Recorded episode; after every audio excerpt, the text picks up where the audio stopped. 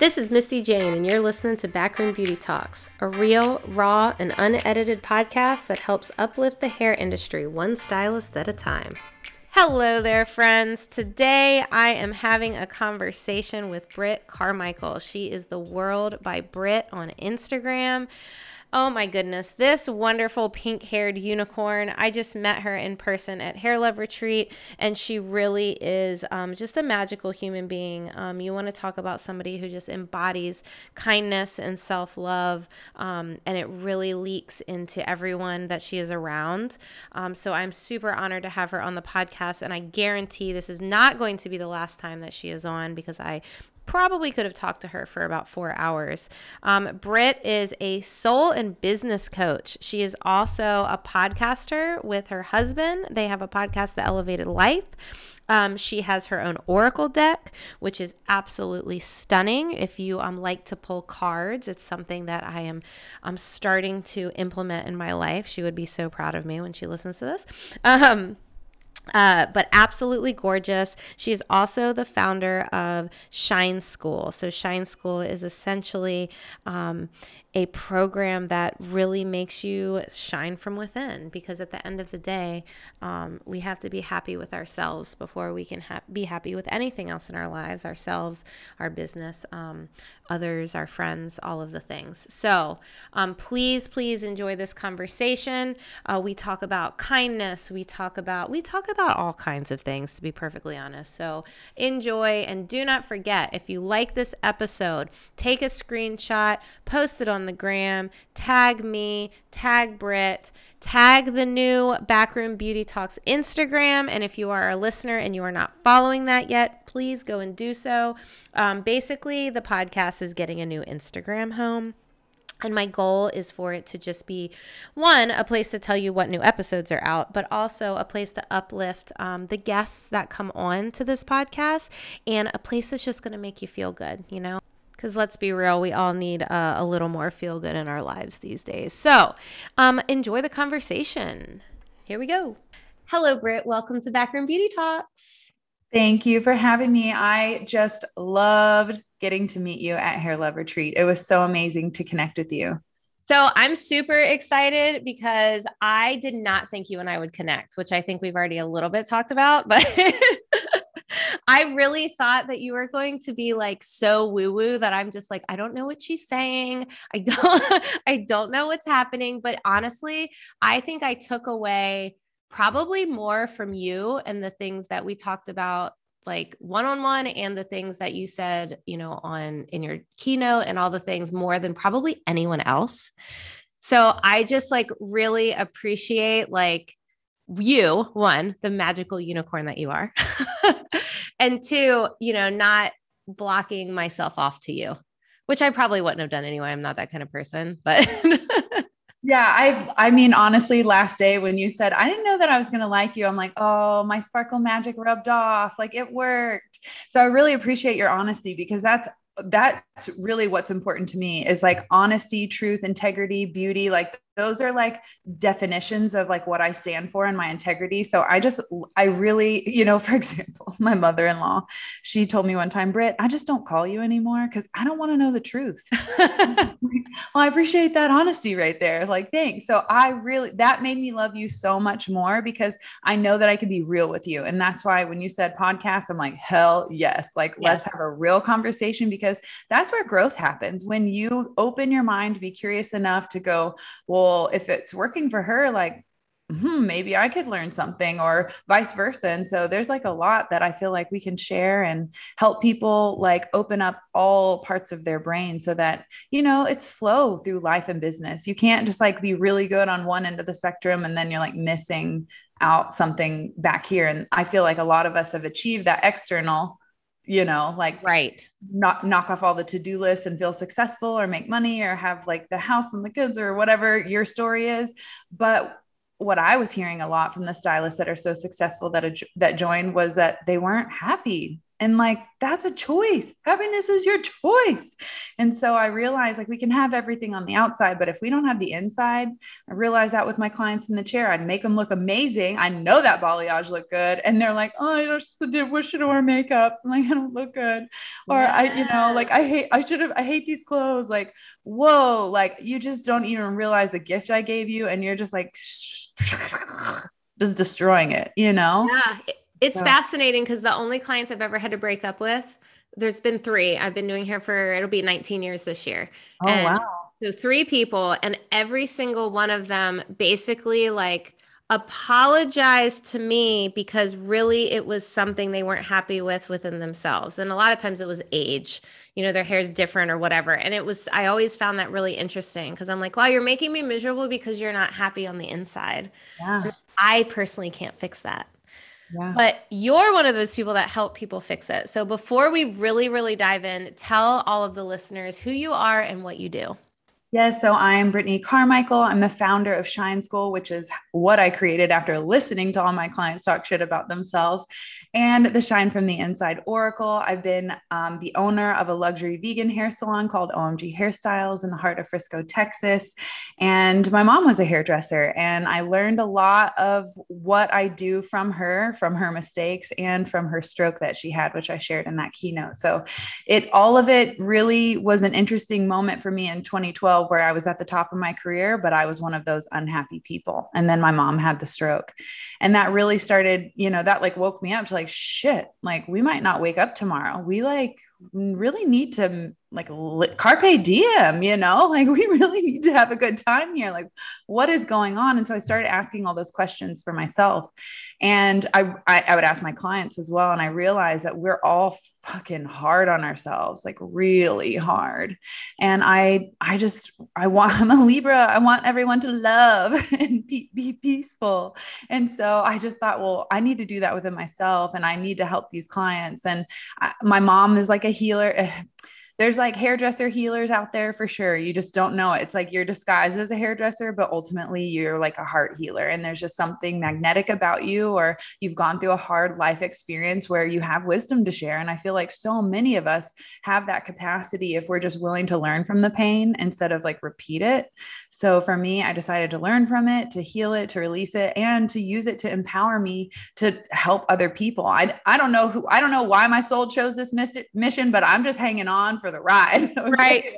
Who signs up for this? Like, I want to be a psychic and help people heal, heal their trauma. Like, okay, cool. You know, like seems kind of a weird one because I just wanted to be a hairdresser and every sign kept hitting me in the face. Like, this is what you're meant to do. I, I, had so many people from the beginning, the beginning of my career. Even Chris, I remember I was getting ready for the salon one day and he said, Babe, I see you on stage. This is funny because you just witnessed this. Babe, I see you on stage.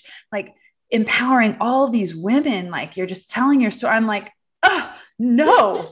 God, no, I'm just a hairdresser. I just want to do hair. Like, I, I will not do that. I was so resistant. So it's so funny now coaching, you know, empowerment coaching to people help people find their passion is they don't know and it's right under their nose and they're naturally doing it already. So that's kind of me in a nutshell. I'm like 99% unicorn and that 1% practical so you guys can understand what the fuck i'm saying. Right. Well let me ask you this. Do you feel like somebody has to hit like rock bottom and feeling like shit to find their happiness. Like it's very rare when you meet somebody that has just spent their whole life in in this like happy internal place yeah, I think that we're culturally conditioned to do that. I always say, please don't wait till you suffer to make a change because I watched my mom, you know, she was bleeding, she was bleeding vaginally for six months and she was like, oh, Jesus will heal me. I'm fine. And she finally went to the doctor and they're like, you need a hysterectomy. And she went in for the hysterectomy. And during that experience, she had a stroke. And when she finally woke up after months of regaining speech, um, she was paralyzed. I mean, it was literally a miracle to watch her wake up. When I asked her, Mom, why'd you do this? She said, Because everybody needed something from me. I realized that there was a toxic relationship going on between her and my dad, that she wanted out. And that was the way, that was like her unconscious way of getting out without voicing her opinion. And so I feel like we look around and allow ourselves to suffer because you change for one of two reasons. One, you suffer enough. So, sure, that invokes change. Or two, you learn information. And that's where I have hope that we don't have to hit rock bottom to make those changes. If we start to notice ourselves spiraling down, let's not take the joyride all the way down because it's really not joyful. Let's go, oh shit, Mayday. Hey, like for me, when I hit the, and this is no offense to any sizes or weight, but for me in my personal life, when I hit size 17 pants and I had to buy that next size, I was like, what the fuck am I doing? Like, I've got to take control of my health. And I knew that it was an eating issue. And so, and I knew it was a self love issue. I was talking shit about myself. I don't love my body. I hate my body. And that was just a physical representation of me going, you know what? now's the time like hey i've suffered enough i'm going to change but now we can recognize like hey something's off i don't feel really good i'm not making healthy choices. There's so many resources available now that maybe weren't available in the past so we did have to suffer and learn the hard way.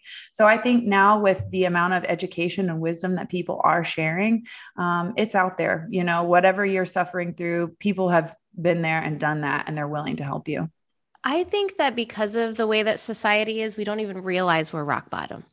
You know, it's like I keep having this conversation with people. Like, if somebody comes up to you and says, you know, hey, how are you? What is the automatic response? Oh my God, I'm so busy.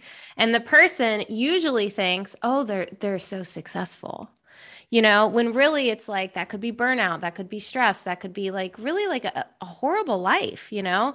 And instead of just like going, yeah, like my life's good, like I'm not that busy, I have downtime. And that, you know, you in your mind, the other person might be thinking, oh, maybe they, you know, they're not that successful, you know? And it's like, it's like society makes us think that we have to be so busy and we have to be burnt out and we have to be people pleasers or we're just not in the right space.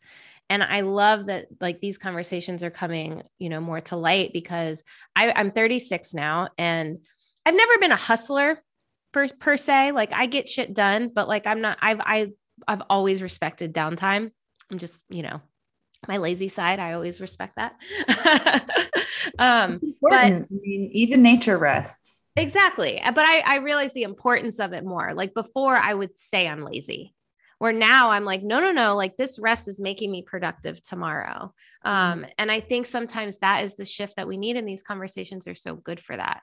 You talk about the seven or above rule and i definitely want to bring that up in this episode. Do you want to explain that one? Yeah absolutely. So one one Easter, Chris was like, Hey, um, how bad do you want to go to this like family function event? I was like, Oh, I don't know. Like, I really don't want to go that really that bad. He goes, Well, on a scale of one to 10, like 10 was absolutely amazing, the best life you could be living, and one, like, no thanks. I'm like, mm, maybe like a five. And he was like, Well, then why are we doing anything that's not a seven or above? And that was a moment that like changed everything for us. It gave us like a it because he's like the aquarius logical person. So i know your type you know what i mean? Like i live with you. Yeah. and i have found ways to show how the magic is real because if you just open your mind to like curiosity and that's what i did. I was logical i was skeptical i'm an air sign i'm you know like i get it. I use my brain and like it makes sense. Like I get why people I you'd be crazy not to question. You know what I mean? But when you start questioning with an open mind and things start happening and sign, signs start start showing up and you realize that those ideas that you had or those feelings of things that you desired and wanted started appearing in your life, you can't help but be like, well, shit, I think maybe something might be happening. And hell, I had a near death experience to have to be woken up to that. But I believe it's available for all of us to access with just a little bit of curiosity, a little bit of intention, and that space to be able to receive it. Because when we're too busy thinking and being logical and trying to control the plan, you know, we miss out on the magical opportunities. So the seven or above rule was born out of how do we blend the logic and the feeling because i i'm you know if you listen to the way people say they say i think or i feel and so I'm listening to the conversation on do you use your brain to process things? Do you use logic or emotion? And so when I hear people say, and a lot of creative hairdressers talk about feeling. I feel this way, or this wouldn't this feel good if we added just a little, blah, blah, blah, you know, not like I think you need like a money piece. You know, there's a difference, and so we're using different parts of our body. And for me, I use my my whole body, my emotions. I'm like ruled by my sacral chakra. So creativity and feelings like are a second language to me. And so that for us gave us a tool to be able to blend the two. How do I feel? Do I really want to go? And then our mind usually is the one that's like playing the guilt trip. Well, your mom wants you to go, or what do you think you blah, blah, blah, will think of you? Like, who gives a fuck? I don't feel like going. And so I think it gives like your mind permission to follow your heart. And that's what has been lacking in our culture. And I think that's what's starting to happen more and more. Yeah, it's so interesting. I always thought that I didn't care what people think. And then I feel like the more I go into like healing, whatever you want to call it, like figuring out who I am, all of those things, I realize that I care what people think in a different way than I thought if that makes sense. And it's like, no, I, you know, I, I want to do this. I want to wear this. I don't care. But then it's like, I'll be more hesitant to be myself in certain places because, you know, you like, well, will they accept you? Blah, blah, blah. You know, at Hair Love Retreat, I'm still amazed. I do the lip sync battle every year. And I'm still amazed that the human that was on stage during the lip sync battle this year was me. You because killed her. I really like if you look at my video from last year, you could tell I was scared. You could tell I was like, am I am I going to bore people? Am I going to fuck up? Am I going to trip? Am I going to or can they see my legs shaking? Like and then you look at this year and you're like, I didn't care what anyone said. I pretended I was that middle school girl on my trampoline singing Tragic Kingdom, you know, with my mom in the in the house like and you can tell. And it's like what's crazy to me though about that like about being worried about what other people are going to think is like every time you don't care what people think every time there hasn't been one time in my life where i have done something that felt right felt good didn't care what anyone thought and it turned out amazing. So why is our mind our biggest worst enemy? Like what mm-hmm. is what the fuck is that? Like, it's so true. I remember I was wanting to manifest, like spreading my message. I was like, I just, I want to help empower people. And I was trying to step out from behind the chair. I didn't know what that looked like. And so I just put it out there. And I manifested this opportunity to be on Good Morning Texas as, you know, doing short hairstyles, giving some education. And I got to the studio and Chris and I had rehearsed this. You know, he, he's a hypnotist. And so I've healed a lot of my mental patterns through practices like that. So we did a rehearsal of like, I'm going to say all my words words correctly. I'm going to do it with ease. My hands still, I probably should have told him to tell my hands to chill out because my hands were like, yeah. My grandma even commented, I was like, hey, rude. Like I did great, even though my hands looked like they were vibrating. um, but we did all this mental rehearsal. Even they're going to come up to you and say how good it was and invite you back, which crazy enough, that did happen. But when we got there, I'd done all this mental rehearsal. Like if the uh, Olympian, you know, Olympic champions do mental rehearsal to win, I'm doing it, you know, like I'm, I'm curious enough to experiment and just try things out. And so that's what I've been doing la- the last decade of my life is experimenting with, will this work for me? Like, is this possible? And ditching what doesn't. And for me, I got up to that moment and I, you know, I knew that I manifested. I was conscious. I like, I did this. I'm here. I know I'm ready. And I look at Chris and I'm shaking and sweating. I'm like, oh my God, please tell me some advice. Give coach, tag, help me, tell me something. He goes, babe, just be yourself. And I, I just replied, but that's too easy. Mm. And then it hit me. And I was like, what the hell? I've been, I am making it hard on myself. I just have to, I know what I know. I do what I do. There's a reason why I'm here. Let's just freaking go for it. And the same for you. You freaking killed it up there. I mean, you embodied Gwen, no doubt. She, her soul came through you and like took me back to the 90s. And I was so happy. It was like it was such a highlight. So I appreciate you for being you because that's what makes people fall in love with you is just that authentic. I don't give a fuck. I'm not wearing a mask in different locations with different people.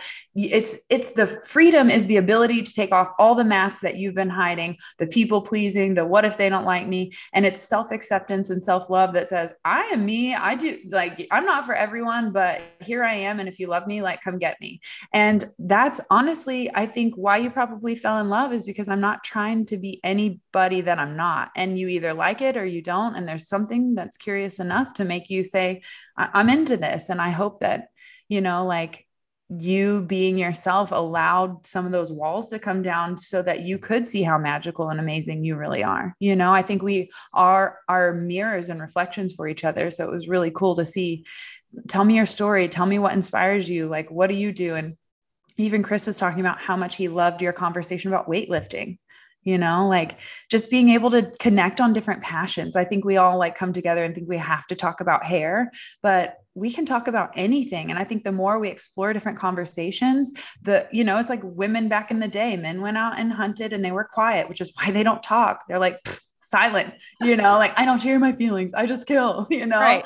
Uh, and women like gathered berries and fucking chatted up. They're like, here, tell me your secrets. Don't eat those berries. Those will kill you. You know, like we talked. And so I feel like the conversation that we've been having and, and why I started my own suite has been so much about gossip and drama. And I love that that's your rule. No shit talking. Like this yeah, is, a, that's my only rule on this podcast. Don't talk shit about other people. Like, I think it's beautiful. I, I came up with a rule in my salon. I have this beautiful, like velvet hot pink chair in the corner. And I always, I always had the rule if the person that I'm about to talk to is sitting in that chair, would I still say the same thing? And that has changed the game for me because I mean, I think we've all been there and shit talked. Like it's a part of our cultural conditioning that I think we are starting to change um, by setting those hard and fast boundaries and saying that's not okay. And same with my clients. I've got a sign on the door that says good vibes only, and it's not a fucking joke.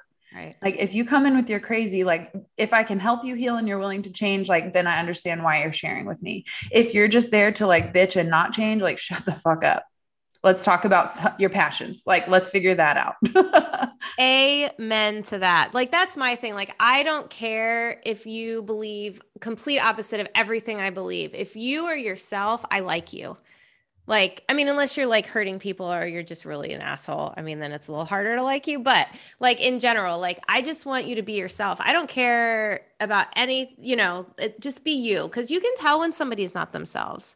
You know, it's not a great vibe. And as far as like, it's really funny because um, I feel like I'm judgmental but not judgmental like it's weird because everyone's judgmental to a certain extent. Like you kind of can't help it sometimes. Like even you going in to like meet you like in my head i already judged that i was probably wasn't going to like you not even like you that we weren't going to connect.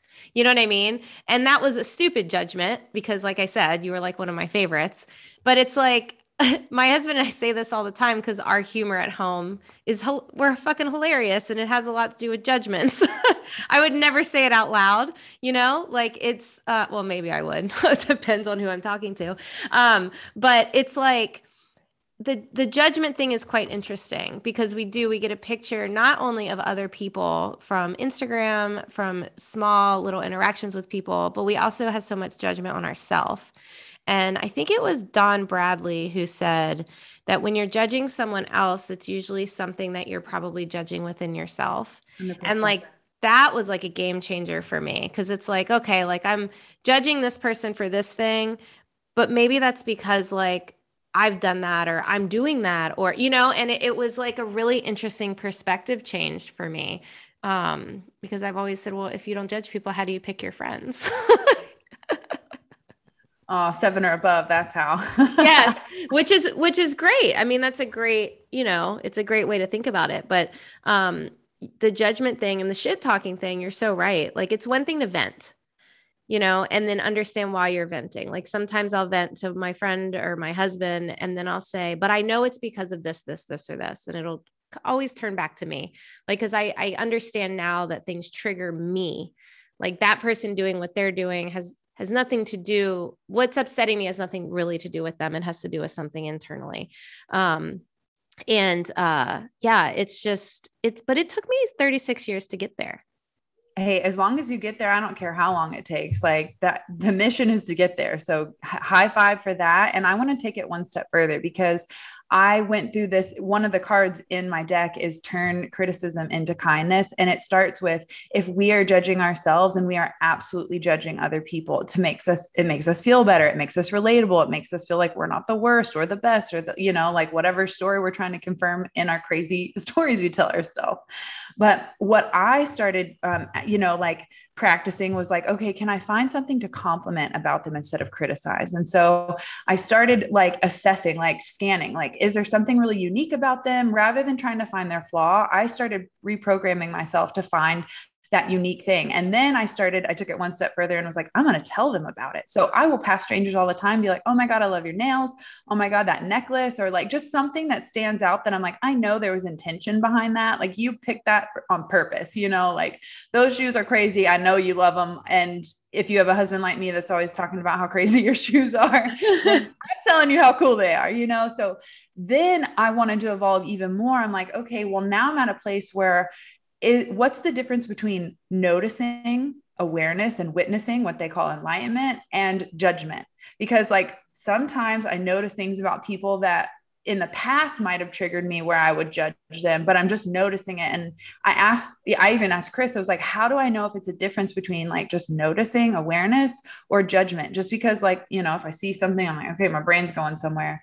And we kind of came to the conclusion that it's a judgment if you're emotionally triggered by it if if you're moved or pulled to like feel a certain way or say a certain thing or you know you know like if it changes about. your mood like if it like switches your mood yeah Correct. But if you can just like witness it and like receive that visual with your eyes, but not be emotionally charged or moved by it, um, and you just carry on in the present moment, then I feel like that's more of just awareness. So I'm kind of like teetering between like just you know, am I eh, what is this triggering me, or do I am I just noticing and it's okay, you know? Right. So, so I think there's like definitely stages of reframing that to you know again we've got, we've been culturally programmed y'all we gotta we got it doesn't change self-love does not happen overnight you know it right. is a practice every single moment that's what I was going to say. Does it ever really end? Because I feel no. like every time I think I've got a handle on things, like I learn something new and it's like, oh, okay, now I need to like remind myself of this. And then like something else comes up. I'm like, I don't think this is ever ending. no, it never ends. But what I have found is that you can continually explore and expand and and and different layers of healing and growth. But the truth is it's always coming back to the basics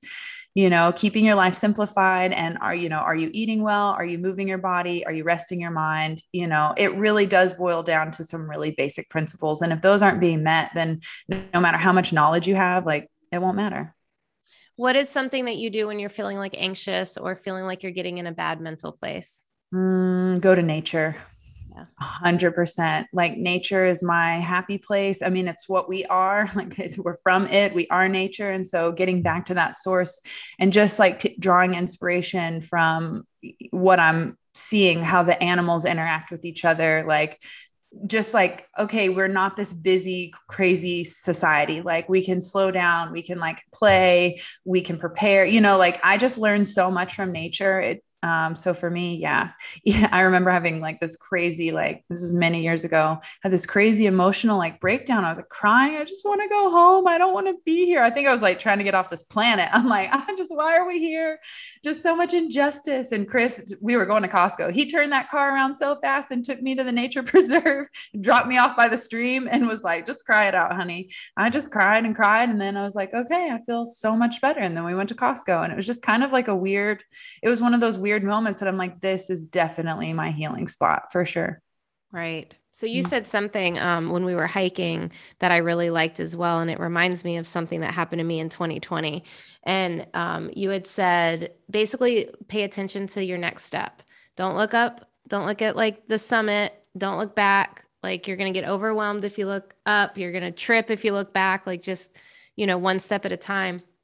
And in 2020, when everything was happening, when the riots were happening and the protests and the, and the mass, like just all of it, I remember going for a walk and um, I was in my neighborhood. I'm walking down the street and I was I was looking straight. I was so happy. I was listening to music because for me it's the same. Like just going for a walk can like completely uplift. Walk and music can yeah. completely like put me in a better place. I agree. And, and I looked to my right and I looked to my left, and every single, it was like a movie. Every single house, you could see the news playing. Every single house, you could see someone working on their computer at home. And I still get the chills thinking about it because it was the weirdest, like, feeling and epiphany. And I felt so back in, in that shit spot, looking to my left and to my right and seeing all of these things that like stressed me out and gave me anxiety. And then I just looked forward and I looked and the sun was setting. It was like a really pretty night. And I just immediately felt peace. And it was like this reminder of like, stop looking around and stop looking at everything else and just like one step at a time. Um, and I really love that because I feel like just the way that you worded it and then like that situation for me has been something that when I start to get overwhelmed and I start because I'm somebody that like I want to control it you know and i that's been what i've been working on is like i can't control everything and when i let go of control then i'm fine um but my anxiety just lives in trying to control everything. And so it's this like one step at a time look forward don't look around.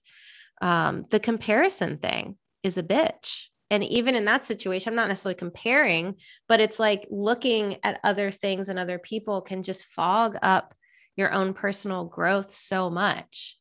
Um, is that something that you struggled with at any uh, point? Um, you know, I really have beat to my own drum my whole life. And I think my struggle is um, feeling okay with that I'm beating to my own drum, even though I'm doing it, which has been really interesting.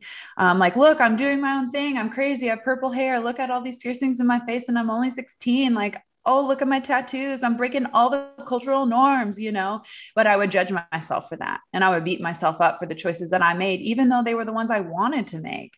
And right. so it's interesting because like I'm doing it and then beating myself up, and you guys like aren't doing it and beating yourself up. So it's like, what, can we all just like not beat ourselves up here? You know, I feel like if we could just give ourselves that freedom and permission to say, like, who am I? And that's the first question you've got to ask when you go on that inner journey of exploration. Like, what do I stand for? Where are my boundaries? And I think until we start to assess that, we're, we're never going to really know like how we fit into this whole puzzle. And I think it will be an endless loop of judgment and not good enough because that's like what we're fed. And now I think with, again, conversations like this, it just gives us that opportunity to, you know, say, what do I want? Who am I? And there's so much more available now. There's so much more information available and permission to be like right now, we are going through like a radical change of, um, everyone's like kind of coming into their own no matter what that looks like in their life and like making new like new categories for business way you know ways of doing business or ways of showing up or ways of wearing clothes or you know like everything is shifting. So i think if we could just give ourselves permission to ask what feels good for us and find our own unique creative expression instead of like looking to everyone else and well what are you doing? How are you doing it? It's not going to work for you. I've tried other marketing methods that people swear by and they don't work for me. But when i just do what feels good for me and like on a whim just like hey let's just do this random 5 day meditation boom like crazy things happen like things happen when I work from being inspired. And if we're looking outside of ourselves for that inspiration, and I'm not saying you can't draw it from other things, that's the difference between comparison. If you can look at other people that are ahead of you or different than you and draw inspiration and go, oh, wow, that's possible for me, then I don't think it's like comparison. I think it's inspiration. And it feels a hell of a lot better rather than scrolling through your Instagram feed and feeling like, I'm not good enough. Look at their life. You have no idea what it took for them to get there. Are you willing to put in that work? Do you even know how they really feel? They probably, you know, like you probably don't even know. Like there's people crying and then they're like posting their picture. And I was literally at Vegas. I was in Vegas before we got to Hair Love and the Bellagio lights were going off and the fountains, you know, and the people that were right next to me, I was like Instagram husband and the little model girl, just like, you know, oh, looking so good in front of the thing. And I'm like, she's not even watching the fucking lights. Like she, it's like you're not even living life. You're like mining data for your virtual world in the physical world, you know? Yes. Like you're not even here. Like, so I don't know. I, I'm probably on a tangent, but I just feel like do your own thing, stay in your own lane, draw inspiration from other people, like, oh, cool, that looks fun. I'm gonna try that. And like try it out experiment in your own life and your and maybe that's even like doing hair you know what i'm saying like you can apply this to anything like be inspired by other people but don't be jealous anytime i have a friend say i'm jelly i'm just like cringe cringe cringe i'm like you're looking at it wrong you're not taking the inspiration that this is possible for you and that's why you're going to keep holding yourself back because you don't believe you deserve it and that just like it kills me. So I'm always like, we don't use that word in my friendships. Like, no. And let me help you figure out how you can do that in your life, you know? So I think we just need to cheer each other on and support that we're all different and weird and unique. Yeah, I agree. I find that um, for me, I know that I feel like there's so much value in relatability, which I think is why I love this podcast so much because like, if you look at my Instagram, I'm not going to post a picture of me crying on my Instagram, but I'll talk about it on my podcast. So mm-hmm. I always mm-hmm. say, like, Instagram's my highlight reel. If you want like the real shit, like, listen to the podcast because mm-hmm. it's easier to have a dialogue about the hard stuff. Because I feel like if I'm going to post a picture of myself crying, then I'm going to explain why I'm crying, it feels fake you know like to me i'm not saying that other people that do it it's fake but to me it doesn't feel right because i'm going to pick up i'm crying i'm sad and i'm going to take a selfie. Like you know and it's like it's so i find that having these conversations is great because for me sometimes when someone talks about you know something that they're struggling with just having that like i'm not the only one because i not a single thing have i ever struggled with have i been the only person Mm-hmm. And I guarantee somebody listening to this, whatever it is that you're worried about, like hair love, let's talk about hair love, for example. How many girls came there terrified to be there by themselves? A terrified. Mm-hmm. I'm not going to meet anyone. No one's going to talk to me. All these feelings. But every person felt that way. Mm-hmm. And it's like the moment it was like, hey, I was nervous. Hey, I was nervous too. It's almost like the nerves go away. It's yeah. like I'm not the only one. I mean, we're such community creatures, mm-hmm. um, which is really interesting because I find it's like, again, the more I'm myself, the more the right people show up, which is awesome. Yeah. Um, but we're also worried about finding being accepted in a community. So we're so scared to be 100% ourselves. Yeah, you know, it's interesting because when I was going through my spiritual awakening, self discovery, whatever you want to call it, I felt alone. I'm like, people don't understand what is happening to me. Like, angel numbers are showing up, like, weird shit is going on. And so I felt like, you know, in the community that I'm in, and this might be true for people that are listening, like, I am in a very like I live right in the middle of the Dallas Cowboys headquarters. Like it's not my jam. Like I definitely stand out. I'm always like, why am I here again? And my guides are like, you're being the light. Okay. You're being the light all right, fine. But I want to be in nature, you know? So it, it's really interesting because when I felt alone, I created an online community called the Shine Tribe Sisterhood because I'm like, there's got to be other people out there that feel like I do or are wanting to be more kind or more loving or like follow their passion and start a business for themselves and like make a difference in the planet. You know, I'm like, there's got to be other people out there like that. And I've grown that community to thousands of women from all over the world that say the same thing like, I'm hard on myself. I'm, you know, I have these big dreams, but I'm the one with my fear stopping me from, you know, procrastination or however it shows up in your life. And I'm like, okay, it's the exact same story over and over and over again.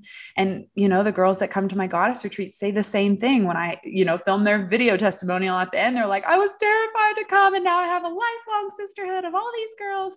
And that's exactly what Hair Love Retreat did for us. It solidified like deep soul relationships that you, I mean, we could talk on Instagram DMs for like months back and forth. But those five days together in the desert, when you sweat together and hug each other and do h- hike and did you know that Angel's Landing is one of the hardest hikes, most dangerous hikes in the world? It is classified as one of the most dangerous hikes in the world. What? Two, two people died this year on it, apparently. Like, what in the world? Like, what did we just do? And we yeah. did it because we had community and because we felt that we weren't alone. If we felt alone, we wouldn't walk up that thing by ourselves, but we are all traveling and traversing up this mountain of life together. And it just makes it so much easier when you can let your walls down and know that you're not alone, that we all have suffered in some kind of way. It's just played out in unique scenarios with different people's names, you know, same characters. Well, know? it feel it's safety.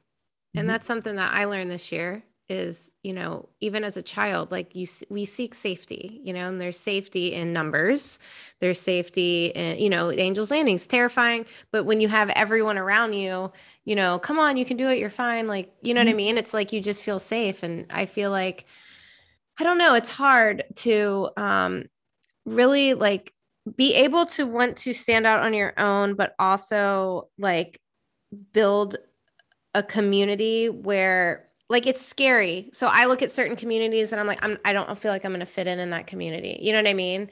Um, but maybe I would. Is like I wonder if that's a judgment. You know what I mean? Like because that doesn't feel that community might not feel safe to me from the outside.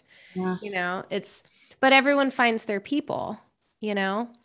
And if you think about um, your past mental stories about hey i might not connect with you and we've created this beautiful connection then you know it could be the same story that you're sh- telling in other scenarios or other relationships or groups or things like that i think there's always I think there's always room to connect, like in any group or situation. If you can find, like, if you're going into it with like an open heart and you're not trying to get something out of it.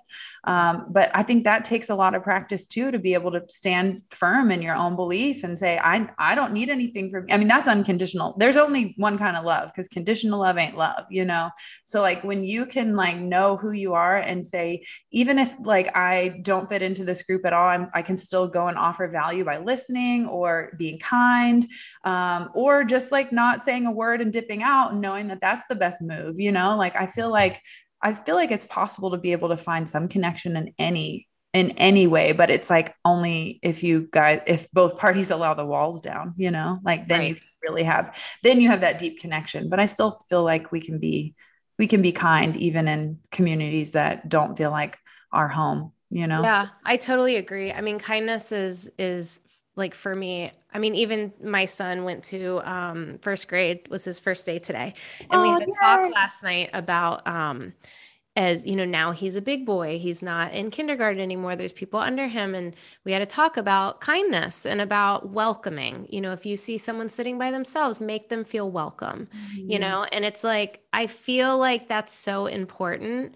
um even for me like even if i don't connect with somebody i don't want them to feel hurt or alone you mm-hmm. know it's like i still want them to be welcome in whatever space because i don't think anybody deserves to feel alone mm. period like in any situation um because that's just a really shitty feeling all you have to do is like give a compliment or ask a question like you never know like that one act of kindness could change someone's life when i started the shine tribe sisterhood I was, I mean, even to this day, I celebrate and honor every soul that shows up. But like in the beginning, it was like extra, like, oh my God, there's another girl, like, woohoo, you know?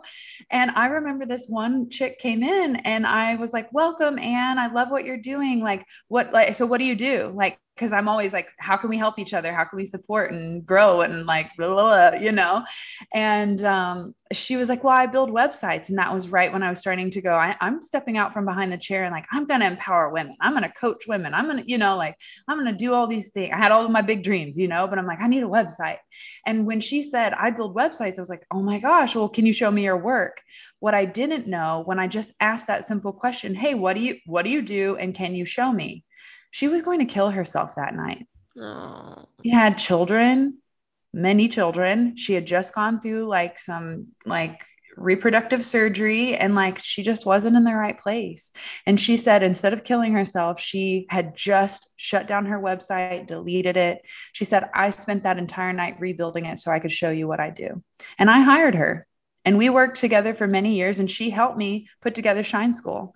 And she's still a very active, important member in our elevated life community, in my Shine Tribe sisterhood. So you just never freaking know asking one simple question like hey what are you pa-? that's and this is what chris taught me he's like because i'm like i don't know how to not talk about drama these bitches are cray you know like what do i do and he goes babe just ask him what are you passionate about and i didn't know that that simple question would unlock not only me getting to fulfill bigger dreams that i had to help empower women because i realized people don't freaking know um, but that simple question unlocked so many different conversations in my clients that ended up them changing relationships, changing jobs, changing like homes and locations because they had never even taken the time to ask themselves that question. So I feel like if anything, if you want to be the change, you know, everyone's talking about be the change, be the change. Like yeah we all know to love, but it takes practice. It's not, you know, it is easy, but it's not if you haven't been practicing it. Right. right. And so I feel like if, if you could take anything away, it would be like compliment someone and ask them, what are you passionate about? And that will unlock a deeper conversation that will build that connection that we all crave. We're craving it. It's so crazy because one sentence or even a smile can completely change some shit.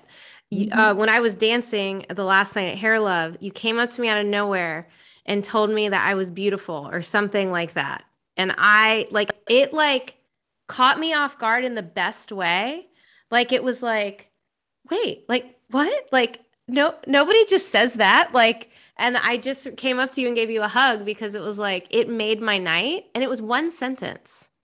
Mm. Just one sentence. Like that's it. Like it's not that hard to be nice to people or because I don't I know how many times I've thought things and I just don't say them. Mm-hmm. You know, maybe because oh that'll be awkward or what you know what I mean, whatever. And it's like it it encouraged me to say the thing. Mm. You know. But doesn't it feel so good like receiving compliments?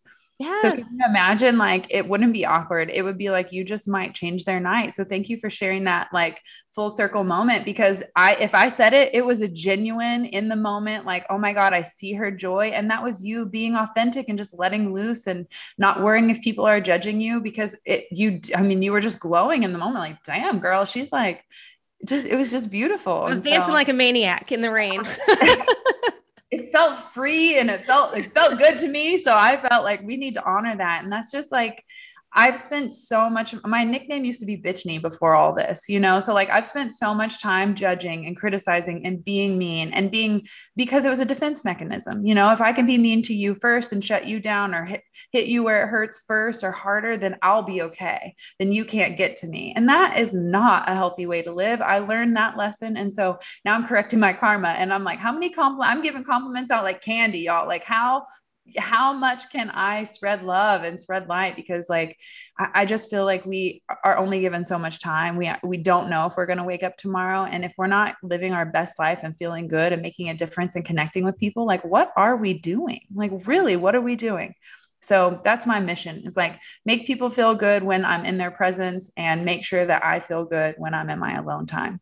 Yeah, it, I was the same way. Um, high school and my early 20s, I I was the same. Um, I would throw hands quick too. I was girl. I, think that's the inner gangsta inside of us is like, girl, I, you know, we're yeah. spiritual gangsters. Okay. well, before we started this, um, when we were talking, you were talking about being angry. I think that was my thing. And I think that's what I realized is I was very angry and I didn't know I was angry until like February of this past year.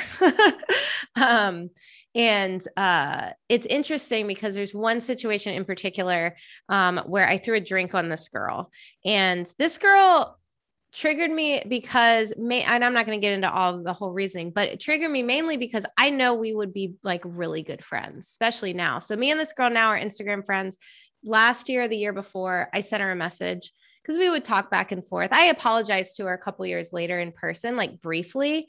Um, but I sent her like a real apology, like, hey, I just want you to know, like, um, you know, like I'm not proud of that. Like I think about it all the time. Like I'm sorry, blah, blah, blah. And now like we're like great internet friends, you know? And it's like, it's, it was just, you think back at like, yeah, the anger. And I, I know why. I can sit here all day and talk about the why, you mm-hmm. know, but it's like, how did it take so long to figure it out? Like, why does, yeah, why, why is that? Like, well, we we you know un we operate on unconscious patterns that are built up until about age 12. So until about age 12, everything that you experience is hard and fact, truth and belief to you. So if your parents said Santa Claus is real, it's real until you find proof or evidence as you grow older. Or if you're like Chris and tell everyone in kindergarten it's bullshit because you call your dad out because he's like, wait, why do they all say Santa? Where's your gifts? He's like, Santa ain't real. Those are all my, You know, like unless you have one of those weird case scenarios, like right. you start to believe everything that you experience up until that that age and then it becomes this unconscious pattern or habit that you live by. And something I was starting to share before we hit record and we're like, oh shit, we got to hit record. Like things are happening was exactly, you know, getting back to that anger is, you know, Chris does hypnosis and we did this forgiveness meditation and we do it at my retreats because it's so freaking powerful.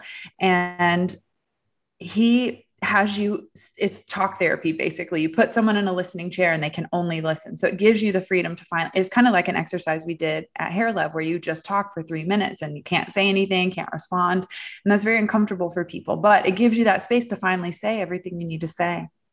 So you put you know, you put people in the chair that you need to forgive. My dad goes in the chair, my uncle who called me Brickney, which then created this unconscious pattern that I thought I was fat when he told me that eight years old. So then I had this whole like, well, I'm fat, I'm fat. And I man, I fucking manifested it through the emotional eating and all the things. And until I changed that story, I started to live a healthier life, you know, like I started to love my body and not be so like rejected to, towards it. And then I put myself in the chair, my 19 year old self. She was way overweight, black short hair. I was, hey, I was experimenting on myself, uh, piercings all over her face. And she just was like this ball of anger. And I asked her, I said, why were you so angry? And she replied to me, we, we swapped places. And she said, because I had so much love to give and nobody to give it to and it was in my almost late 20s early 30s i don't know how old i was when i when we had this experience but it was in that moment that everything shifted where i realized oh my god all I'm angry because I want to love. Like Chris said, I met my wife for the first moment. Like for the first time, I I met who you really are. Like you're you care. Like you're not this angry fuck the world, let's talk shit about everyone kind of person. Like you want to love people and that anger was a protection mechanism that we talked about that probably is picked up from young age. I mean, my mom literally said, "I got pregnant because I hoped that your dad would stop beating me." Like I came into trauma like I was born into trauma. Okay. So we've all experienced it. And if you haven't, or you're unconscious, like to it, like, you know, like if you haven't, hell yes, great job on the parents. And I don't think that this has to be a repeated pattern. I think the fact that you're having the conversation with your son about being kind and making people feel welcomed is exactly what's going to shift these passed down traumatic experiences that where we can, like they talk about in the cycle, like we can really end the cycle. And it starts with a conscious choice of choosing love and not repeating some of that stuff. And it was in that moment where I forgave myself and was like, it wasn't in all the boys I was sleeping with that I was going to get that love. It was giving it to myself.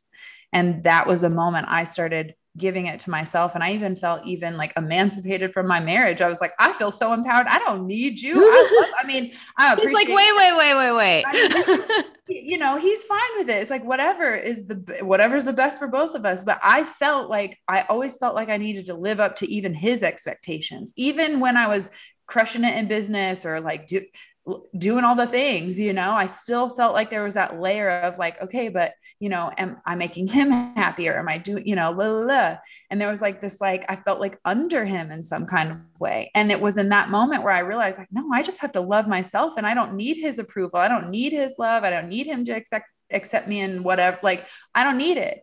And when i did that for myself he felt even more in love with me. I felt even more in love with me. And that was what real freedom felt like for the first time. I wasn't beating myself up anymore. And i actually got to experience like i am a loving person and i want to be loving. And i remember how awkward that was in the beginning.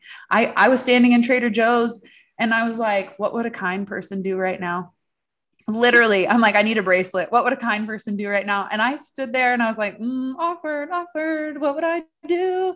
And i just the lady behind me we were it was fall and we were buying besoms which are like cinnamon scented like brooms or whatever.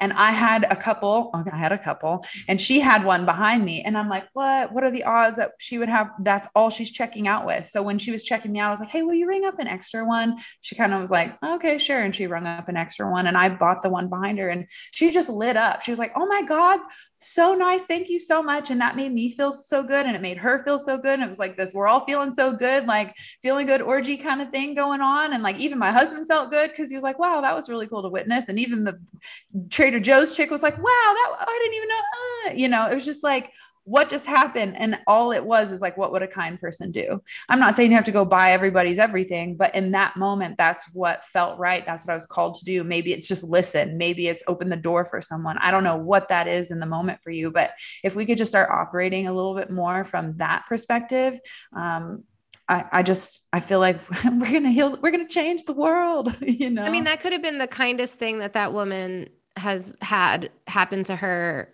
in a month in a year never know. Life. You just it's like four ninety nine worth of million dollars worth of happiness. yeah. Know?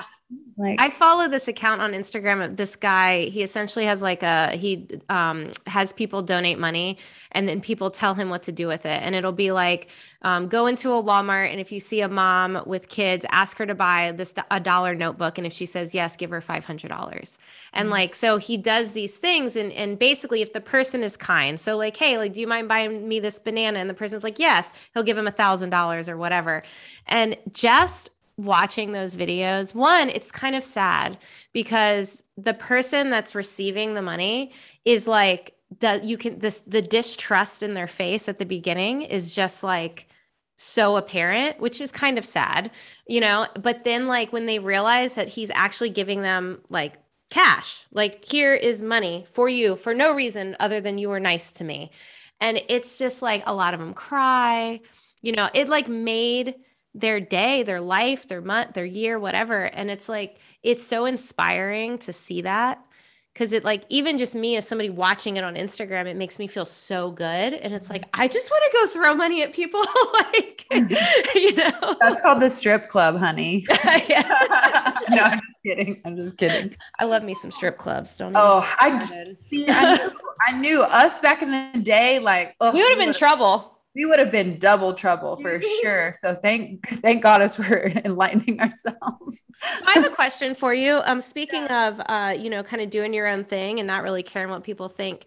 You recently did a um a retreat, basically a weed retreat, essentially. Did you get pushback from that? I mean, I know that you have like a good following of people that wouldn't, but like, did you have any? Um, I did have some. I joked and said I, I attract all the stony baloney. So it, I really had a good amount of people that were like, actually there were hairdressers that then started smoking on their stories and wanting to let people in more into their morning rituals because of that. So for me first and foremost that was like cool and unexpected. Were there a couple haters like one or two? Yes. My team were was like let me educate you on this really quick. And so it was really cool to see how they responded to that. I didn't even get the i didn't even get the opportunity. I was like whoa you guys are already on was that. it like comment haters or was it, was it like haters like um how can you say you're spiritual and smoke weed. Like, well, let's educate you on how this is possible. You know what I'm saying? Like consciousness expanding plant from God. Like, let's talk about this. You know what I mean? So um, it was really cool to see that that was like two, two. I feel like there was two two and they were just like give me a break you know right. like okay thanks for letting me know how you feel. But i really didn't get too much push pushback. What i did get was a lot of really kick-ass sponsors that are cannabis related products that i would i you know one we do sponsored products and we promote brands you know as part of the retreat but i even had other brands reach out you know like hey i saw you just did this weed retreat. We'd love to send you these products. Like okay like well, that's cool. So I feel like more than anything, I got unexpected um, uh, I don't know the right word for it, like inspiring people to be more real and to be open. And I, for me personally, um, live in a state that isn't legal. So for me, I've kept it kind of like on the DL for so long because of that one specific reason. And I just thought, you know what? I don't give a fuck anymore. Like, I just who cares? Like, I this is they're gonna break down your door because you, you know, like, talk- are you like, are are really are we kidding here? And so I just like you know what? This this is how it is. This is what we're doing. And we were doing it in colorado so it also felt like hey we're doing it in a place that's legal so what are you going to say about it? You know what i mean? So it was definitely like there and it's not fear it's just like playing smart you know? Like hey, I was gangster in the day. We bit, we've had our we've had our deal with the five zero. Okay, yeah. like, you got to play smart. All right. So I just feel like it. This was um, a really cool experience that broke open a lot of people, and people that didn't even smoke weed came to the retreat. And I'm like, and after their application, I'm like, you know, this is a weed retreat, right? Like we, and it's not like, oh, this is a weed retreat. Like we're just smoking weed all the time. Like right. There's more to it. Yeah, I mean, it was a goddess retreat, but weeds allowed because what had happened is all the re- goddess retreats that I had done before, everyone was sneaking J's in. I'm like, all right, let's just be real about it. Like, I see what you guys are doing, you know, like, and if that's going to make you feel more comfortable and relaxed, then like, let's go for it. Let's, let's do it. So it really was created by pure asking. All of the goddesses saying like yes let's do one in colorado. That would be amazing. And so i thought well they're asking me for it. And they were the ones also asking for the couples retreat that were like okay we're doing you know like and everyone right. At Hair Loves, like couples retreat. So I just listen to what the universe is mirroring back to me. And that's what we talked about in the beginning is I'm just paying attention. Your clients are telling you what they want. Your clients are telling you what they like. You know, like people, your friends are telling you, everyone's telling you, you're telling yourself in the stories that you're telling other people. So if you just listen, and for me, that was just, this is what they want. I get giving the people what they want. And I mean, it's a passion of mine. So why wouldn't I involve all of it together? So well, the if, real question is the important question is the weed provided at the weed retreats? Oh my God, duh. Absolutely. Yeah. And it was interesting because, of course, everyone, like the second you cross the border, everyone's in a shop. So everyone showed up with their own goods. There was a community goods, there was donated goods from people. Like it was just, it was really, it was really cool to see. I was like, what did we just create here? Like this was so fun. And Chris and I have talked a lot about our couples retreat. We'd like to have psilocybin ceremonies for people. And so I feel like this is, I mean, we're just shaman. We're just modern day shaman is what it is. Like we're not we're not here, you know, like we're here to heal and change. We're using it in a we didn't start recreational drugs until we were almost 30. So Which it's like crazy to me. I Even know. the day when you were like angry. Nope. And I, my God, had I had weed freaking when I was 19, I probably would have been like way more chill. Like I caught my mom smoking weed at a really young age and I was traumatized by it. So I was like, I'm never smoking weed because I don't want to be like you. And I mean, that was just my belief system hard and fast. And then it took, it took a, a freaking Joe Rogan stand up talking about mushrooms for me to even like open my mind to the idea. And I did mushrooms before I did even smoke weed. So it was very interesting how it all, it really how was. was the life changing. I went vegan. I started smoking weed. Like I started being happy. Like all the things that I knew needed to change in my life became so clear in that moment.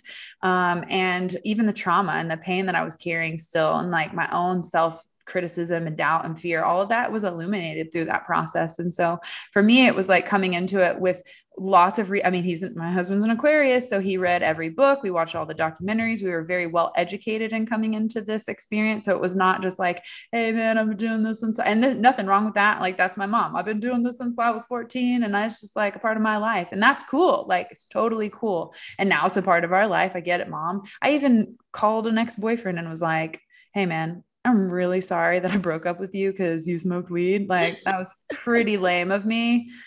So I wish you would have talked me into it, but it's cool, you know, like my bad. yeah, it's funny how that works. I think back. So for me, like I growing up, weed, mushrooms, and ecstasy, I like to do. And when I was a child, I was in high school. Like, I mean, I enjoyed them all. But cocaine and uppers were a big no-go for me. And I remember um, like two specific boyfriends at the time that I would find out they did coke. And it was like, I was like, hell no. And you know, and it's just funny now. I mean, they weren't meant for me anyway, but but it is funny now looking back of trying to like kind of control, you know, other people and what they enjoy doing or, you know, it, it's it's kind of funny. But um, the weed thing is interesting because, especially what you were just saying about being scared to kind of say something before it became legal so I just did a podcast with Sophia. Um, it was like two podcasts ago. We just became legal in Virginia in July, and it was the first time that I ever admitted that I'm a weed smoker on my podcast or in like a public mm-hmm. thing. Mm-hmm. Um, and but I quit for like five years because I was heavy when I was younger, like all the time. Yeah. And then quit for like five years. And then 2020 kind of brought it back for me. I just needed to numb my mind and um, but I was scared to tell people or talk about it besides people that know me personally, you know, and, and, um, I have a friend who we were, she kind of brought up like, why, like, why, why is it so stigmatized still?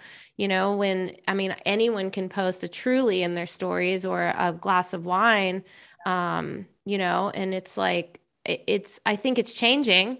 I'm glad it's changing. Um, but it it's interesting because it kind of rolls back into what people think, you know? Like yeah. I mean, it, it could be what people think, or, you know, for me, it was like, I don't want to, this is, a, you know, like, I'm not trying to get busted, but it's interesting if you care what people think, like, as far as are they going to judge me because I do this, like, I feel like people that judge you for smoking weed are just uneducated in how it the science behind it the the medical um, benefits behind it. Like it's just it's such a stigmatized thing. It you know I, we could get into a whole long conversation yeah. about we'll have to do a whole we'll do a pot we podcast need, we need a whole cannabis conversation sister but like how it became illegal it was marketing. Marketing made it illegal. Like it's just some it's just bullshit and i what think was that commercial? What was it? It was like it, will kill you. Like it's like very intense and terrifying I mean, they even made up the name marijuana so it sounded like it was from a Me- it was a Mexican drug which it's called cannabis it's not marijuana. And so it's just really interesting how it's you know been manipulated. For a period of time it was illegal to not grow hemp for the war. So it's like well what are we what are you trying to do here? Like do you want us to grow it? Do you not want us to grow it? Like what is happening? And i i just feel like there's there's some this is a whole nother podcast too yeah. just like just the changes from the corporation and the and and the ripple effect of like who's in power and how we're doing it the school system like literally in my opinion every single thing needs to change. And what 2020 taught me is that we do as a collective society have the ability to shift overnight. People's six feet signs and mask signs and protocols got implemented overnight. Yes. and so if we want to change for the better and not out of fear and no you know this isn't a debate. You can feel your way. I can feel mine as whatever. But I don't want to be changing out of fear. I want to be changing out of love for better connection, better resources, better availability. I mean, we were in Costa Rica and there's mangoes all over the ground. There's bananas everywhere. I'm like, food grows abundantly. Why are we not growing fruit trees more? And like, why are we not growing vegetable gardens like we used to do back when the war was happening? We had these victory gardens. Like, there's so many things that we need to get back to that would make a huge difference. I mean, hell, t- teaching kids in school meditation, yoga, how to protect their energy. Kids are wide open little freaking energy ball sources, and they don't know that. Parents don't know that, so they don't teach their kids that. But we're starting to have those conversations more and more that there are techniques and there are things that we can do to help, you know, understand these like new i believe all the children that are being born now are like a new level of evolved they're more evolved and they're going to grow up a lot faster. They have fucking YouTube, man. Like they're just, they're going to blow us out of the water with the knowledge and the way that they operate. I mean, kids are just different these days. And so I just feel like there needs to be a new, we just have to update all the rules. Chris and I do that in our relationship. Every Thursday, we update the rules Uh, how's our sex life? How are we eating? Are we spending t- too much time with too many people? Do we need to are we overworking? Like we just kind of run through the like the basics list of like hey are our bases being met are they all seven or above? And if we find like oh nope we're spending too much time with people then we need to like correct that so that everything's operating at a seven or above. And you you usually wait until it totally depletes or you burn out in one of those categories before you make those changes. And that's why i'm saying i do believe it is possible to not burn out or not hit rock bottom or like suffer so much that if you just did a weekly assessment and you were honest with yourself, like, yep, I've been overeating, like, so I'm going to clean up, I'm going to count my calories, I'm going to meal prep, I'm going to whatever I need to do that's a positive solution to combat the issue that I was having last week.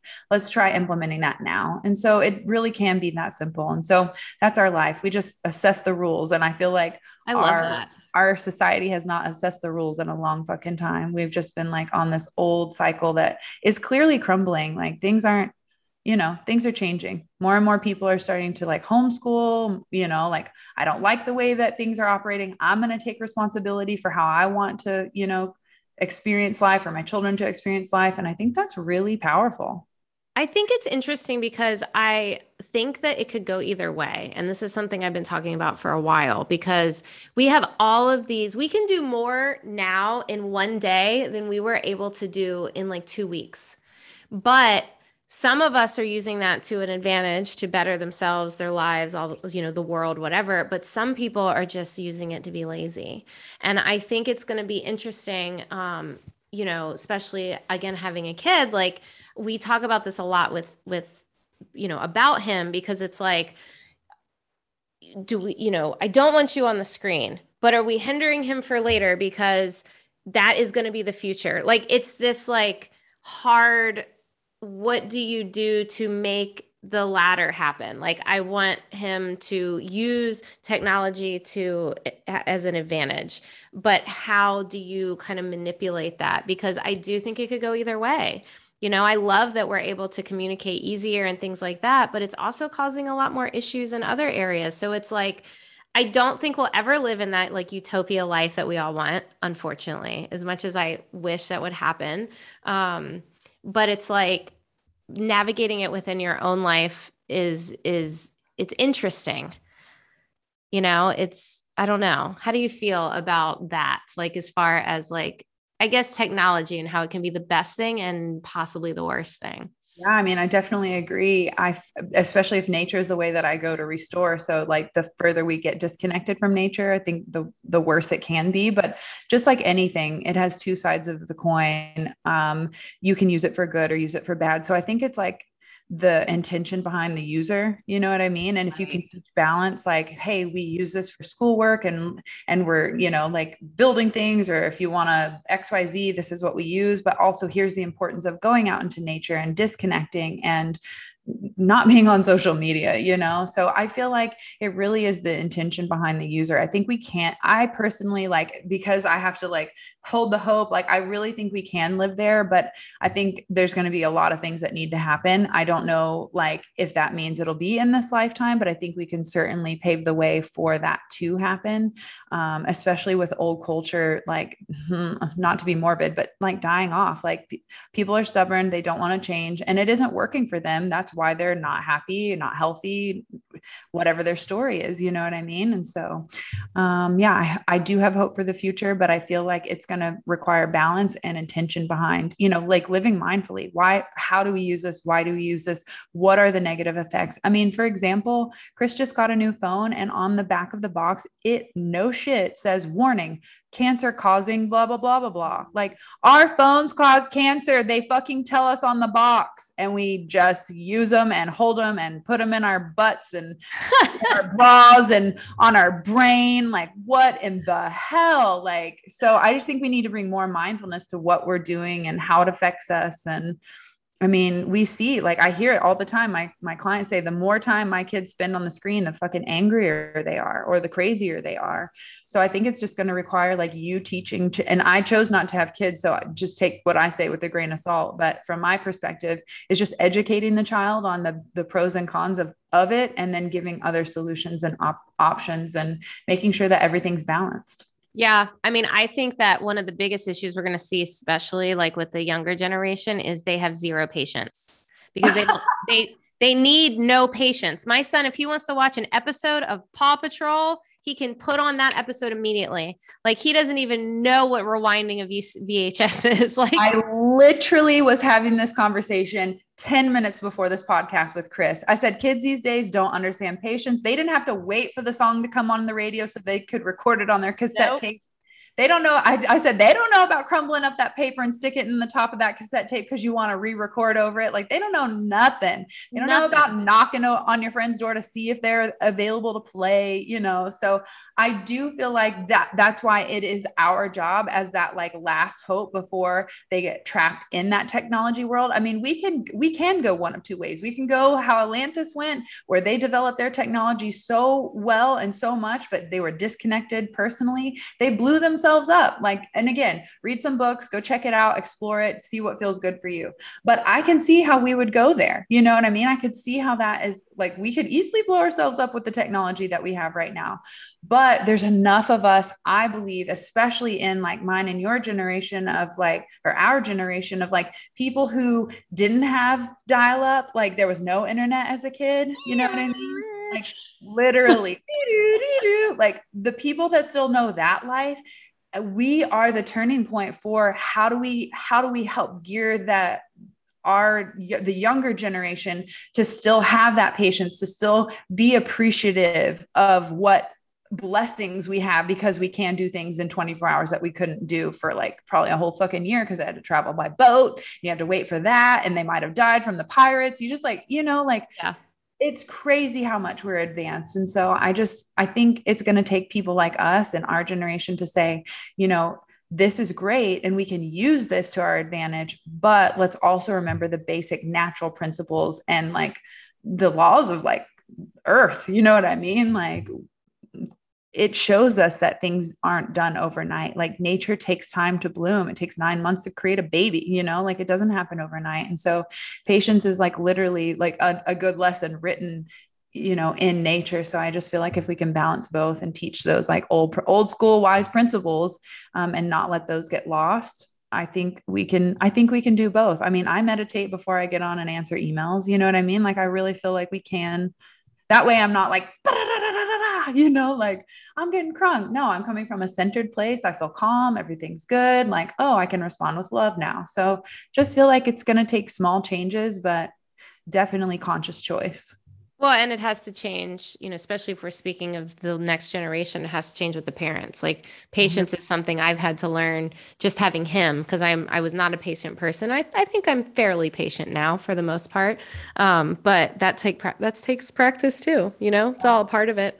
100%. I mean, I went to go see a psychic when all this shit was happening in my life. I'm like, I got to talk to somebody who knows something. She goes, honey, patience is your lesson in this lifetime. I'm like, I know. Like, I just see things in my head and it should just be here. Like we should just have it. Like that's how it works. Right. Um, but I, no, when she told me that, it gave me total permission to just chill the fuck out. It was like, oh, well, if that's what's going to be hard for me, then how about anytime I'm put in like situations where I start to feel myself being impatient, I can just recognize that and be like, oh, hey, girl, this is one of those moments, like calm down. And that happened for me. This is why I tell people all the time don't ask for patience. That's a terrible way to get it because you're going to go through some fucked up lesson where you have to cultivate it. It's not just given to you. You can't just go buy it at Target. It takes time to cultivate. It's a practice, right? And so I said to the universe, I went to a Brendon Burchard marketing conference and it was 2000 people and it was a lot for my little sensitive empath self. And I did not bring enough crystals. I, I hadn't been in a room with that many people in a long time, you know, like for like whatever. And so on the first night, I, I had an energy headache. I was overwhelmed. I'm like, whoa, that was loud music. Like it was people. Oh my God. I talked to like 700 people. Holy shit. I remember like, you know, like doing some meditation, put all my crystals on my chakras. And I was like, please just give me patience for tomorrow. And boy, did I get a lesson. My car light came on that there was a check engine. Then this didn't happen. And then the tire, this thing. Then we went on a whole wild goose chase of like, we got to figure out what's wrong with this rental car because we're about to drive to Sedona and we need it to be in working condition from Phoenix. Like, can't break down in the desert. So we spent our whole lunchtime trying to figure out what this fucking car thing was. They sent it to, to another dealership. Then they couldn't help us, all to find out that, oh, they just forgot to reset it here. We just turned the light oh, off. It's fine. Of course. Like, Mother lover. I mean, and it started from the beginning. I mean, that was just one moment. It was our flight was canceled to get to that to get to that conference. Our car rental was in the long wrong location. They were supposed to come pick us up. They forgot to come pick us up. It was just moment after moment after moment of just test, test, test, test. And it was very interesting. If we're going to talk about weed and patience, this was the this was my biggest reward for patience. And I so I'm like, patience rules. I'm doing that. So we then on another day of the conference, we're vegan. So, you know, we like look up all the vegan restaurants and the one plant based pizza. I'm like, duh, we want pizza. It was like 25 minutes away. So it was like a good chunk of our time, like just to get there, to get the pizza so we're like not in a rush but we're like we want to get back we you know we want to be at this conference. So we drive to plant-based pizza and and again this has been test after test after fucking test. I'm like good god please stop. Um, we're standing in line at plant-based pizza and the lady in front of us is just like taking her sweet ass time changing her order. It's been like seven minutes. I'm like good lord. But what i had decided was I'm being patient. I'm being patient because I had felt all the patience, like all the energy start to drain out of my face. And I'm like, anger is coming up. Yeah. like, okay, I see you, anger. I'm aware. No, thank you. I'm going to choose to be present and I'm going to be okay. So I'm focusing on my breathing and I'm like, like, okay, what can I focus on in the present moment? And what I noticed is that every single thing in his place was decorated. The sides of the tables had positive quotes written on it. The TV frame was painted lime green. Like there was wasn't one thing he didn't touch that wasn't like some kind of, and you know, we're creatives. Like we want to create beautiful things like in the hair, or I don't know, I love to decorate. So, like anything making it pretty, I love doing. And so right. I'm just obsessed with like, oh my God, look how much magic he's put into this. There's been so much effort and coloring and stickers and all the things. So I decided to get lost in that. And we finally made our order and we sat down and I saw that their smoothies were $4.20. And I'm like, I just, I just really gotta, I just really got to get me one of those. And we had made the conscious choice that we're not to smoke on this trip, even though it's California. We're to take a break because we choose to take breaks. Like we're very conscious about that. So it doesn't turn into like, are we misusing this medicine? So we were like, we're to take a break, focus, use our logic brain, like focus on marketing. Right. So we were like, we're not doing it so we get to this place it's 420 i'm like oh i just feel like an omen like i'm just you know i'm just going to go ahead and get one of those smoothies. So i walk back up and i order a smoothie. And this time the guy that had been working in the back he was like making the pizzas he had come up and he started asking me questions how'd you hear about this place? And oh HappyCow like vegan traveled all these different places yada you know store conversation started. Right. So i go sit down and he walks over and delivers my smoothie and he goes you know you just you guys really seem to know a lot about being vegan and you just were so patient earlier. I was like so what? I'm like, oh my God, recognition for my patient. I'm like booyah lesson passed. So he's like man you guys were just so patient. He goes do you smoke weed? I was like fuck yeah. I'm like there was no hesitation. He's like come with me. I'm like I don't know what's about to happen, but we're but I'm going. the opportunity has presented. I am going. So he walks us back. He ends up being the owner of the building or of the restaurant. He walks us back through the kitchen. We go into the office, and it's this fucking blacklight utopia of quotes everywhere. He had these shelves with handmade bongs out of different liquor bottles. Like I just was like, what? I'm like wiping my eye, like, where am I? I'm like in Willy Wonka Weedland right now. I don't even know what has just happened. And he closes the door and we sit down and he presents this like, you know, like the beakers and like chemistry with like, da, da, da, it was like a beaker fucking holder of all these different bowls preloaded with different kinds of weed. And he was like, here, just take your pick. I'm like, uh, what what, what, what is happening right now? I'm like, I just, okay, sure. This one looks really pretty. And we just start smoking. And he's like, you know, we've done, uh, we've done lifetimes together before. He's like, you too. I mean, he just goes into like, he was a freaking 40 year old tattooed skater Tibetan celibate monk. I mean, this guy was what? a straight up earth angel. Like he he appeared out of the ethers. I don't that restaurant doesn't even exist anymore there. I'm like that was created for our moment, right? And so patience was rewarded. He said, "I just, you know, I was watching you in line behind that lady and you just were so patient. You didn't get frustrated. You didn't treat my employees rude. You weren't like, "Oh my god, hurry up," you know, like what was that? And so he goes, I just wanted to like honor that. I'm like, oh my God. And we ended up help. He was like heartbroken from like some marriage shit. So he went celibate and all this. But I think him meeting us gave him permission that like love is possible again. Like you can be lo- like, it was just, it was just this crazy whirlwind. I felt like we were there for 19 hours, but it was like 30 minutes. And I, I just, I was so blown away by that experience. When we left, I told Chris, I was like, no offense, bro, but like that was even cooler than our wedding. Like that was like one of the top moments of my life. Like that was just so weird. The conversation, it wasn't just the weed. It was just the how everything like because I was patient, they he noticed that, you know, just like we had stories to tell each other. I mean, it was just it was the weirdest thing. And I ended up like leaving a quote like with some permanent marker pen on the table like I just what? I don't even know. We ended up going back there a couple days later and he was like, I've been telling all my employees about you guys. I'm like, well, I need some more of that pizza and that weed.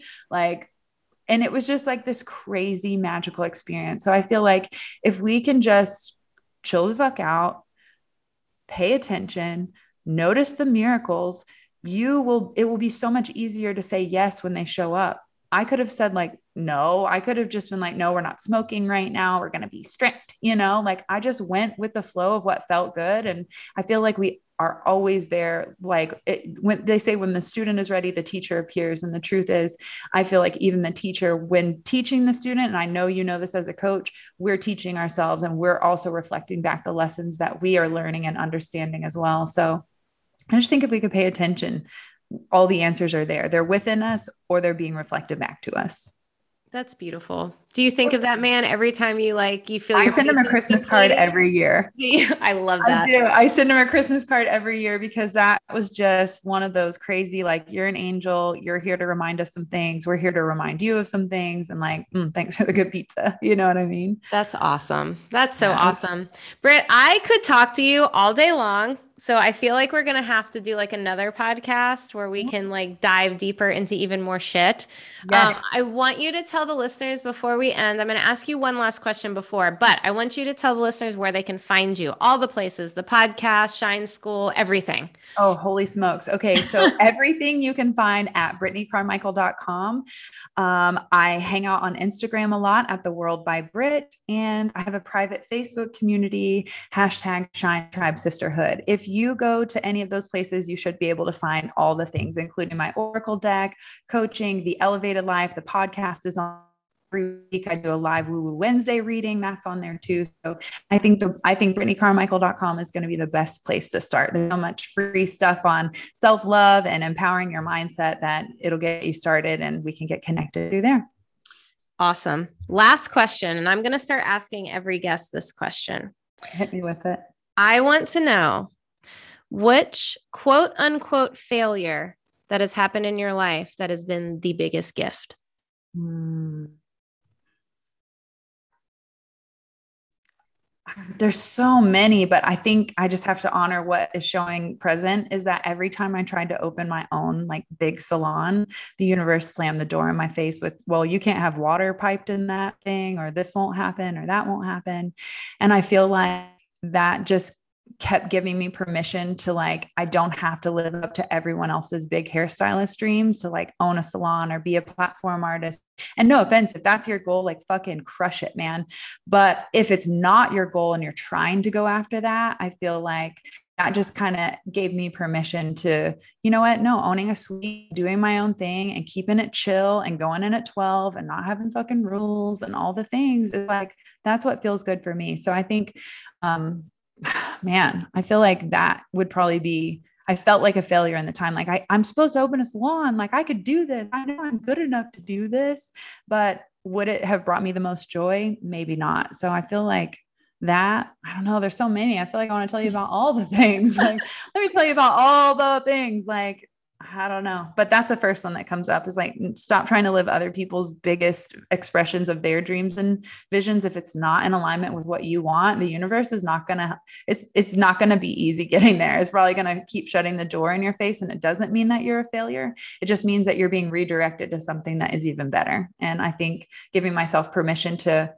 explore what is that better option for me was the greatest blessing because it turned into working in a suite for 15 years. It was me and women one on one nobody else no distractions no drama no backroom no backroom beauty talks with yeah. other hairstylists. I ate lunch with my clients. Like it was just us and that gave me the space and opportunity to learn how they think and feel about themselves. And ultimately that's probably the best gift because now i can help empower women to love themselves without hitting rock bottom. I love that Absolutely beautiful. Great ending.